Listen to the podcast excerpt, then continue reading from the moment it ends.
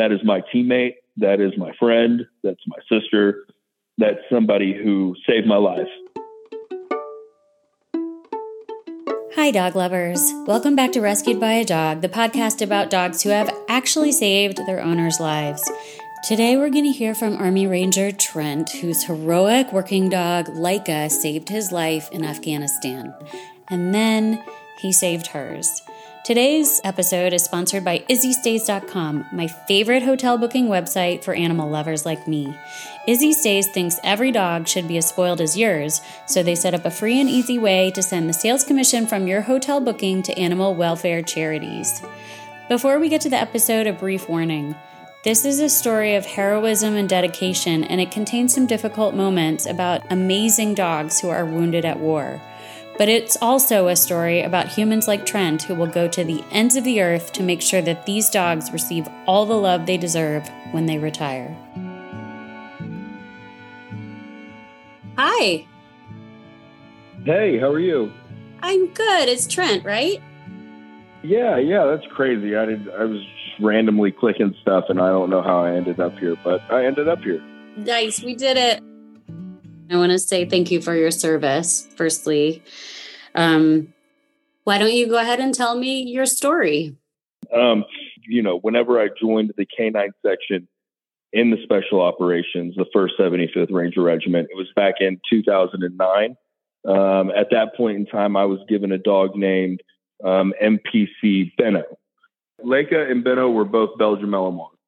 So MPC Benno was actually the first dog that I had, and I did uh, all four of my combat deployments uh, with him. I did four combat deployments. I did had six six ropes, helicopter ropes, onto uh, hostile targets, which means I roped with Benno out of a helicopter, um, you know, on a on a on a fast rope that was, you know, no no shorter than 30, 30 35 feet um, 10 IED finds, and IEDs are improvised explosive devices. And then we had 43 apprehensions. If Benno, if Benno was a, a human, he would have been like a, a Spartan or hmm. something like that. You know what I mean? Um, holding, you know, holding back the line. And, you know, when you have a dog like him and he's a part of your assault force and your task force, um, you can look at everybody and you can be like, you know, because I'm not going to lie, you can look at a lot of people and you can be like, like we're all afraid. But then when you turned around and you looked at him, you quickly weren't afraid anymore because you know that that animal has my back. Therefore, all the butterflies in my stomach are, have gone away. And so that dog really was a, a source of a lot of my strength. Um, with Benno, I, uh, you know, I had Benno for four deployments. So you fast forward to 2012, um, and Benno was shot in the head on my birthday. Oh, when Benno got shot and Benno was killed, um, a large piece of me died that day. Large piece of me died. I mean, to this day, um, you know, I refuse to tell Lake's story without first telling Benno's story. Right? Um, here you have a dog that did eight combat deployments, night in, night out, year in, year out, saving lives every day. Um, everybody on that camp knew how close I was to Benno. And so anyway, yeah, when he passed, it was, you know, it was like Samson getting all his hair cut off. Um, everybody to this day, they'll tell you how they saw a massive shift and change in my attitude. Um, you know, once he did die, I mean, I had three more months there um, that I had to continue to fight. You know, you can't say time out and check out. You know, you have to get a new dog. You have to get a new dog and you have to continue that fight and um, you know we've we got we got his we got his remains back to uh, the Sharana Sharana Air Base because we were in Sharana, Afghanistan, and um, you know literally the next day I was bringing his remains on a C-130 and going back to Kandahar um, so I could drop off his remains so he could get cremated, and um, and I could I could pick out a new dog. Um, there was three dogs for me to pick from at that point in time. There was two male dogs there uh, a dog named Lucky and a dog named Rico. Um, both dogs had multiple deployments, but they had never done anything spectacular on either of those both deployments, right? Um, they hadn't really proven themselves at all. And so I needed a dog that uh, was either a blank slate or a dog that was salty, right? Because we were, I mean, we were getting into contact every night. And so, so I saw Layka Um, Layka at the time had just turned one, so she was very, very young. She had never been um, deployed before. This was her first deployment. And um, she just had this look about her, right? She had this look in her eyes about her that, um, you know, that was kind of like, you know, when you looked at her, you were like, yeah, she, and you saw her work, you were like, yeah, she can save lives. Um, and so I grabbed her and picked her. Um, so then we fly back to Sharana uh, from Kandahar, and um, and I am starting to prep this dog almost instantly for missions.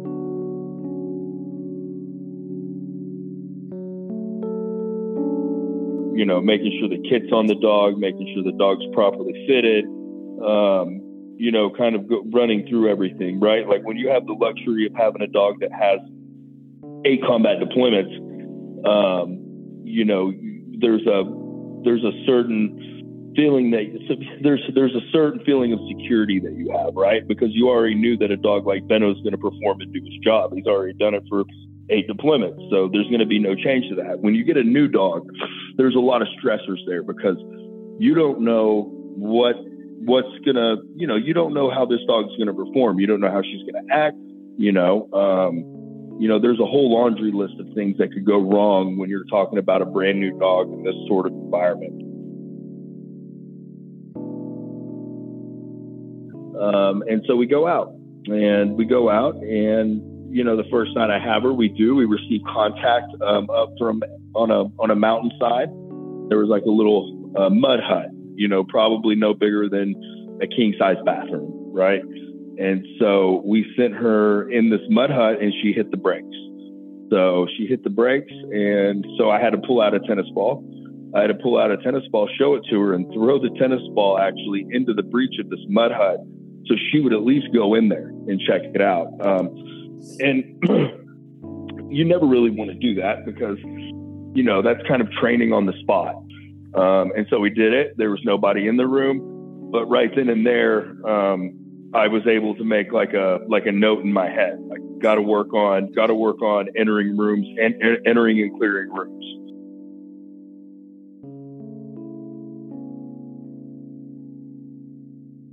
we get back to that compound or compound after running that mission, and we start. You know, I let the assault force know, like, hey, look, here are our pros, here are our cons, and these are things that we need to start working on instantly. About about that time, we had um, a lot of weather coming. in. You know, there was a lot of spring spring weather coming in, um, lots of rain, which means you know our air assets are down. You know, the drones aren't flying. Um, the helicopters aren't flying, too much dust, not enough visibility. And so it really gave us and afforded us an opportunity to train um, Layka and get her up to speed. So for about three or four days, that's what we worked on with her. We worked on entering, entering and clearing a room um, for a combatant. And so we did that for a bunch of nights, and um, and we took her back out on on a few more real real targets once the weather cleared up. Um, nothing spectacular, nothing crazy uh, happened. And then um, I would say on her sixth mission, um, it was May. So Benno got shot April 27th, and this would have been May 24th, would have been her sixth mission um, of 2012. Um, we had landed outside the enemy compound. Um, upon landing outside of the enemy compound, we took uh, indirect fire well, I'm sorry, small small arms fire from the uh, from the targeted compound. Um, at that point in time, uh, we set up, we fired back, we suppressed fire, and uh, and then we pretty much did a call out. You know, we said, "Hey, you, this is us. Um, come out with your hands up, and and or let you know let the innocent people come out." And they let all the women and children out of the house. The the woman in charge did a head count and she confirmed that she had all um, all you know all women and all children and they were all accounted for and we we had positive control over them and so we gave the enemy one last opportunity to give up and they responded with uh, with a flood of gunfire. So that instantly told us that they're not willing to give up.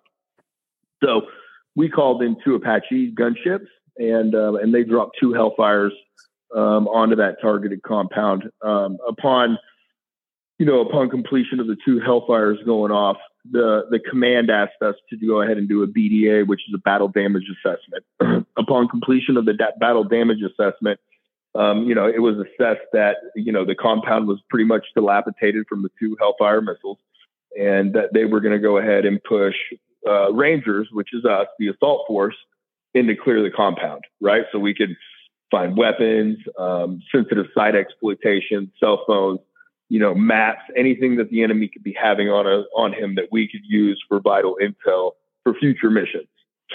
And so we go in there and we we clear it. And so you know, we we moved up to last cover and conceal position. Um, my good buddy, he pulls out a thermobaric grenade and he puts it in front of Layka's face and he throws it. He throws it into the breach. We all count back down from eight seconds um, because that's the the time fuse that that um, grenade has on it. And so, you know, we're one 1,000, two 1,000, you know, five 1,000, six 1,000, seven 1,000, eight 1,000, boom. And right when this thing goes off, we're sending Layka, um, you know, I'm sending Layka into that, you know, dilapidated breach. Um, Layka goes in there.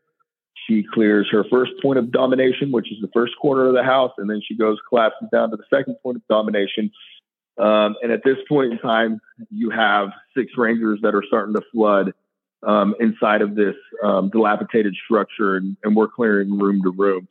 Um, I get up to where Layka's at, and as I get up to where Layka's at, I can see that she's engaging what I, what appears to me to be a dead body. And so I went ahead and, and chose to um, take her off verbally. And uh, and as I was taking her off, the guy came back to life and uh, he began to shoot her, um, you know, four times. Shot her four times, point blank range.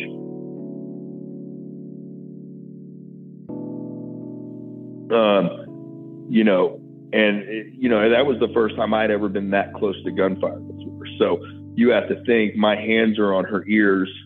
You know what I mean? And I'm kind of working her on this bite. I think the guy's dead my weapon is slung and my hands are not on my weapon whatsoever. Both of my hands are on my dog. So I am disarmed.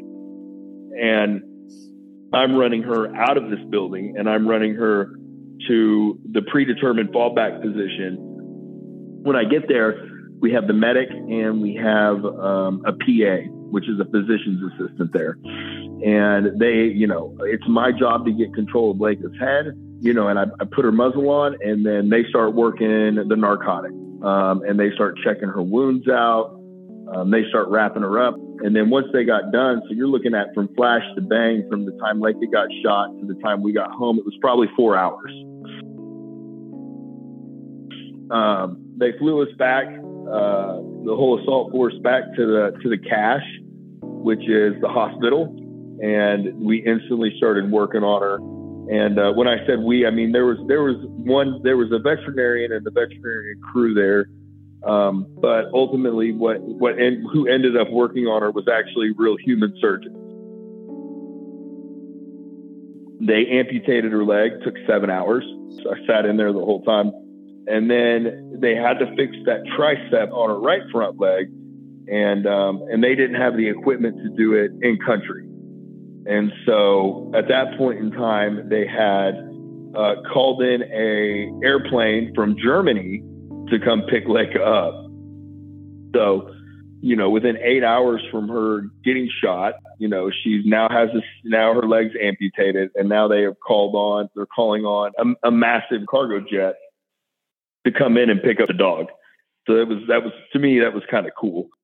And then they send her to Germany um, at Germany, they do another seven-hour surgery, and they uh, and then they put her in a like two-week uh, medical-induced coma. Um, and during that, the reason why they put her in the medical-induced coma was because they were afraid she was going to wake up and then literally damage the leg that they just repaired. And mm. if she would have done that, she would have died. You know, like they would have had to put her down. Meanwhile, I'm not in Germany at all. I'm still in Afghanistan and so all the updates I'm getting on this dog are all kind of um, second and third hand information, right? I'm calling up there. I'm just trying to figure out, hey, did she make it? Is she alive? Did she did she live through the surgery? Okay, now what? You know what I mean? And so they're like, hey, she lived through the surgery. you know, we're putting her in a two week medical induced coma, and now we're sending her to um, San Antonio, Texas, uh, and Lackland at Lackland Air Force Base. And Lackland Air Force Base is, you know, if, if you know anything about the military, they have the largest military working dog facility um, in the United States. So Layka goes there, and um, and she's there for like a month and a half, two months. And at that point in time, when she went there, I kind of lost contact with her just because I was fighting a war. You know what I mean? And when Layka got shot, you know, you, the whole wind, the, the the whole wind came, you know, running out of my cells. There was no, there was no more wind. I had no more motivation uh, for it. I was pretty angry and bitter. You know, two dogs essentially in less than a month. And so, you know, I lost, I lost a lot. I lost a lot of confidence and a lot of, uh, you know, just a big piece of myself on that deployment. It took me a long time to figure out what that was. Probably years. It took me a long time to find, kind of find myself after that. And so I finally get home. I would say August, I get back, right? I get back in the United States. And, you know, I see my family, you know, I'm happy to be home, all that cool stuff. and then I call Lackland Air Force Base. And I'm like, hey, I'm just curious um, to know if you guys still have a dog named Layka. And they're like, oh, yeah, yeah, yeah, we have a dog named Layka. And I was like, great. Um, I was like, well, uh, I would like to adopt her. And, uh, and they were like, oh, we already have somebody that sticks into a doctor. And they were like, who are you? And I was like, I'm her handler. And they were like, er. so they kind of hit the brakes on that. And they, they obviously gave me um, first come, first serve as far as adopting her. And then I went down to um, San Antonio, Texas, where I picked her up. Oh man, it was it was great. Like I could tell she had seen me, like she saw me, and you could you could tell there was like almost a sense of relief on her face, right? Like she was like, "Oh yes, finally somebody who knows, finally somebody who knows me." Because you got to think a dog like her, she wakes up in a medical induced coma from a medical induced coma after two weeks, and she wakes up and now she's in the United States. Her last clear thought is getting shot. And so, eh, you know, all of a sudden she wakes up and now she's, you know, in the United States surrounded by people she doesn't know and she's missing a leg. And so when I saw her, she was just like super relieved, like, thank God you're here. Let's go. you know?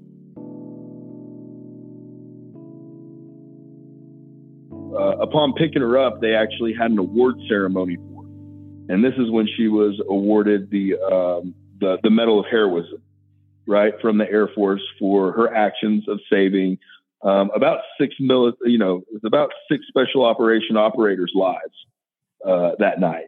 Um, because without her, there would have definitely been loss of life. Yeah. You know, um, so uh, she was awarded the Medal of Heroism, and um, and I ended up adopting her.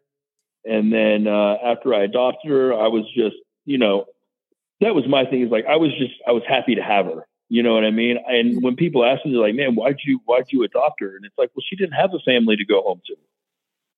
You know, like all these other soldiers, like they get wounded, they have family they get to go they get to go home to. You know, they have the VA that goes and takes care of them. You know, these dogs have nothing. And um, I couldn't allow that to happen to my teammate. You know, I couldn't allow I couldn't allow that burden of responsibility to be placed on anyone else you know, but me. Um, that is my teammate. That is my friend. That's my sister. That's somebody who saved my life. And so I need to do everything that I possibly can do to bend over backwards and ensure that she has a good life moving forward.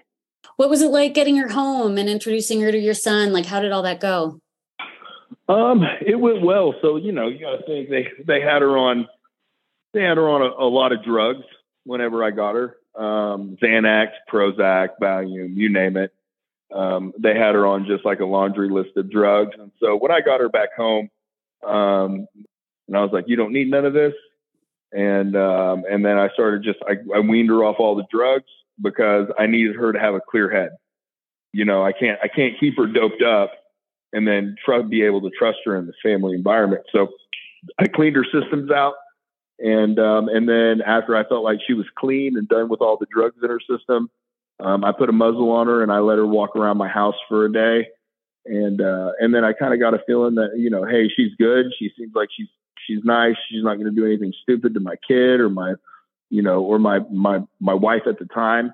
Um, and so I took the muzzle off of her and just kind of let her roam around the house watching her. But she seemed you know she seemed very curious about a house you know, there was some deprogramming there to where, you know, she would hear something loud and she would go like check it out really excitingly, like, oh, what was that? You know what I mean? Is that something I can bite? Um, but after, you know, I would say after about a year of her being in the house, she really calmed down.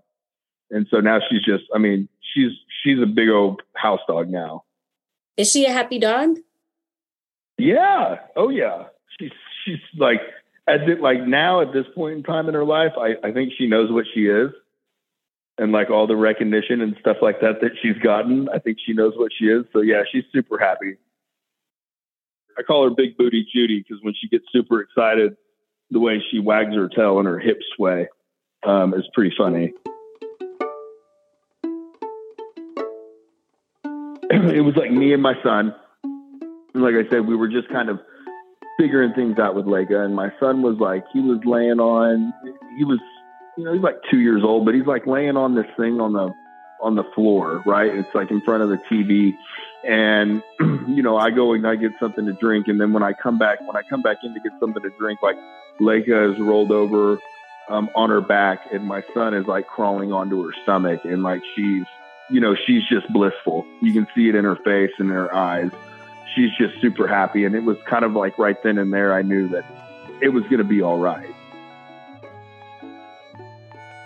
Um, and then, you know, probably about after a year, year or two after adopting her, that's when she started getting a lot of recognition, and she got it through uh, the National Geographic when she made the cover of the National Geographic. Uh, you know, I want to say June 2014.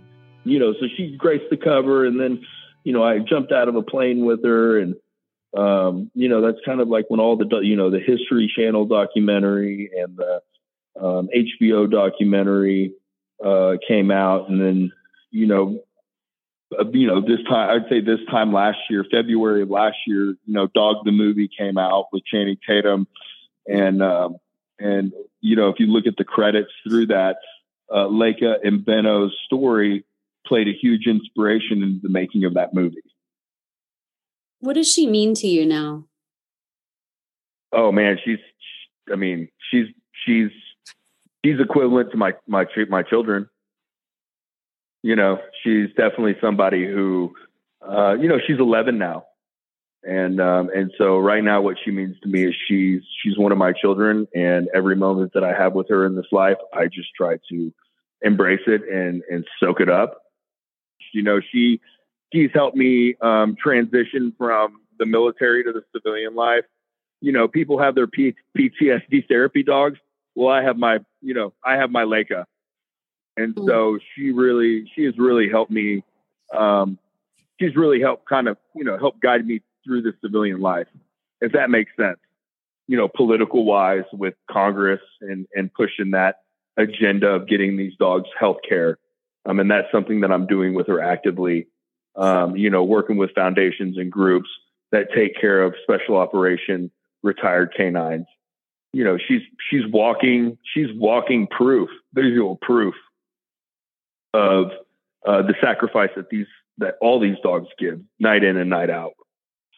I have a problem with the aftercare of these animals you know once they're done because why they're in and why they're in the military and they're serving their purpose they are given some of the best medical care um, that money can you know that money can uh, that money can provide but but the instant that they're done, right? They're they're called access equipment, and they are no longer cared for. The government does nothing for these dogs once they retire. Right? There is no VA. There is no medical plan. There is nothing. I mean, we can we can cut checks and cash checks for trillions of dollars for wars that we don't even go and fight. And you mean to tell me that you can't you can't allot, you know, five million dollars to retired dogs, retired military dogs, because you got to think by the time these dogs retire, they're what eight years old. You know, if they, if they have ran their course, they're eight years old when they retire. And so, and so we talk about it, right? Like we're, you know, this is something that every people on every political side can agree with, right? Your left and your right, right? They can, they, sh- they should all be able to look at each other and we should be able to go to Congress and they should be able to agree that, hey, these dogs are worth it. We need to go ahead and provide them with free medical care. And I'll tell you this, right? And this and this is what grinds my gears about it, right? Like you can, you know, you can you can put her on the front of magazines, right? For your PR and your HR campaigns, right? For your for your reenlistments and for your your initial enlistments. You know, people look at that, you know, sold not soldiers, but like kids, young kids, and people thinking about going to the military like they see that dog and they see her on the cover of National Geographic and they're like, oh man, that's something I want to go do. Right. So you can put her on the front of magazine covers for your PR campaigns. You can erect statues of her.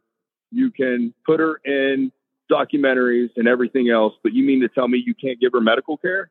Yeah.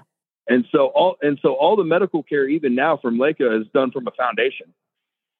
Wow. You know, it, it wasn't it wasn't up until it really wasn't up until this time last year that I had been paying everything medical out of my own pocket. Um, and so I do have a mission with her, and uh, and that is the mission. Uh, her mission is to bring awareness. Did she like her job? Yeah. Oh yeah. yeah. She enjoyed it. She enjoyed it a lot. You know what I mean? But when you have a dog that's willing to walk onto a helicopter with you night in and night out, you know what I mean, and walk around dark, you know, dark nighttime targets with you, and um, you know, and and essentially engage engage enemy combatants. I mean that that dog's got to really like what he's doing. Yeah. you know, they don't they don't do it because they don't like it. They do it because they love it. If she could understand human English, what would you say to her? Oh, that, uh, that I love you. Uh, that I love you. I love you with all my heart.